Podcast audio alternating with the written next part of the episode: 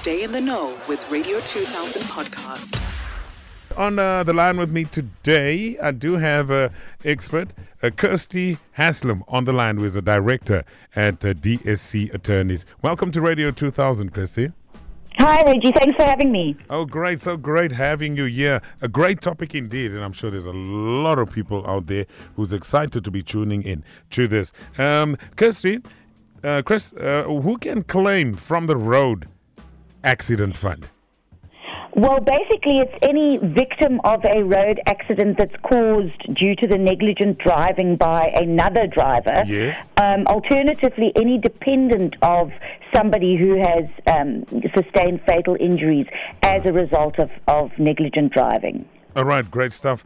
Um, how does the procedure work uh, with the assistance of an attorney? Well, first of all, it's it's crucially important that you get to an attorney as soon as possible um, mm. after you've been involved in such a collision, because you know evidence disappears over time, and you know early investigation is important. But basically, once you've instructed the attorney, the attorney will conduct all of the necessary investigations to establish who was at fault mm. in causing the collision, and will also begin the the information gathering relating to the extent of the injuries which have been sustained in, in the collision. The attorney will then collate all of those documents over time and eventually will lodge the, the claim, uh, which is done in a prescribed format and on a particular form and needs certain compulsory documents to support it. Mm-hmm. Um, they will lodge the claim with the Road Accident Fund and assuming the Road Accident Fund doesn't revert within the required 120 day period, the attorney will then issue a summons to start the court process as soon as possible. All right, great stuff. We're talking to Kirstie Haslam, director at DSC Attorneys, and we are talking about road accident funds.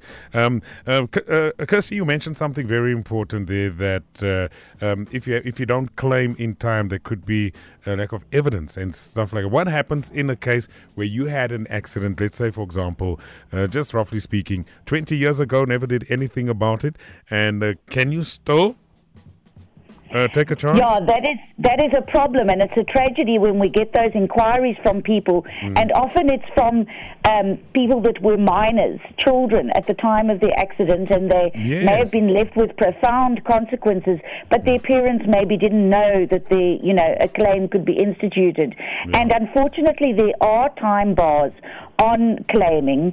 Um, but when it comes to, to minors who have become majors, there is still a period uh, within which, after turning 18, the age of majority, you can you still have, and particularly in the Road Accident Fund Act legislation, mm-hmm. uh, until 21, you have three years still to lodge your claim. Right. Um, but if it's 20 years, let's say you were 25 years old, you had an accident 20 years ago, um, generally speaking, there, there would not be a claim to pursue, but there's an important um, caveat there, and that is that um, our courts have recognized that where you were rendered or perhaps were mentally incapacitated as a result of the injuries, or, or maybe that was something, you know, a condition you had prior to that, that time bar can be extended. But it, it, it, very much depends on the circumstances of the matter. Mm-hmm. But as a rule, yes, 20 years later, you would not be able to claim. So prompt action really is, is necessary. All right, Grace. In a case where uh, where a driver um, was uh, was involved in a in an in an accident as the driver uh, without a valid driver's license, can he or she still claim? Especially yes, um, were, I think a popular misconception is that you can't.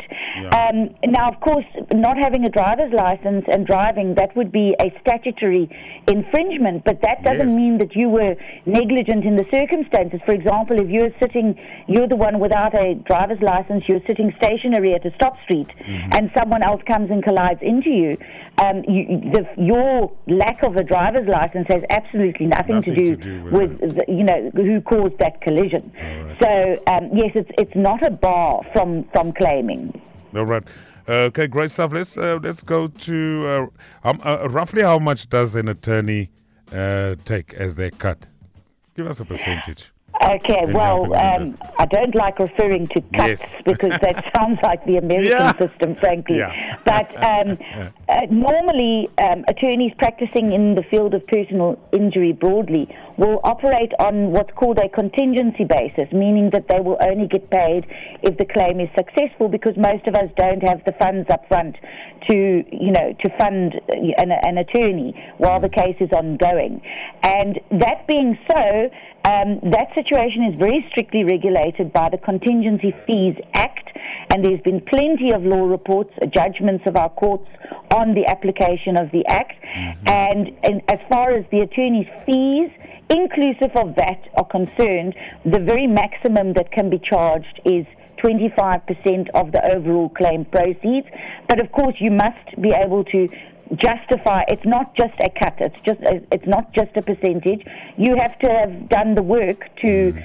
um, justify that fee all right and then how long does the claiming process last it, that very much is, is dictated by our current court processes and the there are very large backlogs in all of our courts across the country. Yes. Um, generally speaking, you know, if, if matter goes at very swift speed, um, then perhaps three to four years post um, collision um, would would be a fair estimate. But that's when things are really happening swiftly. And and what's important to note there is that in any event, most injuries take between at least 18 to 36 months to um, settle down, to, mm. to maximally improve, um, such that one can gauge the long term consequences of those injuries because you only have one chance to claim.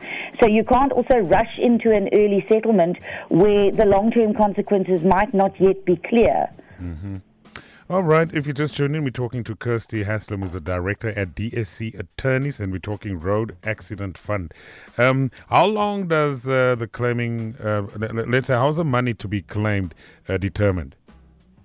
Well, that very much depends on the long-term consequences of your injuries. Mm-hmm. So the, the heads of damage in principle which can be claimed are medical and hospital expenses and related expenses both in the past, uh, as in from the date of accident, as well as in the future for the rest of your life. Um, then there's also um, claims for lost earnings, also in the past, as well as in the future. Um, now, here that becomes an issue where you have very serious injuries with, with lasting consequences. If you are, for example, going to have to retire early, or you have to only work a half day instead of a full day, or you know, there's there's many situations where you can um, suffer future lost earnings. That needs to be accounted for.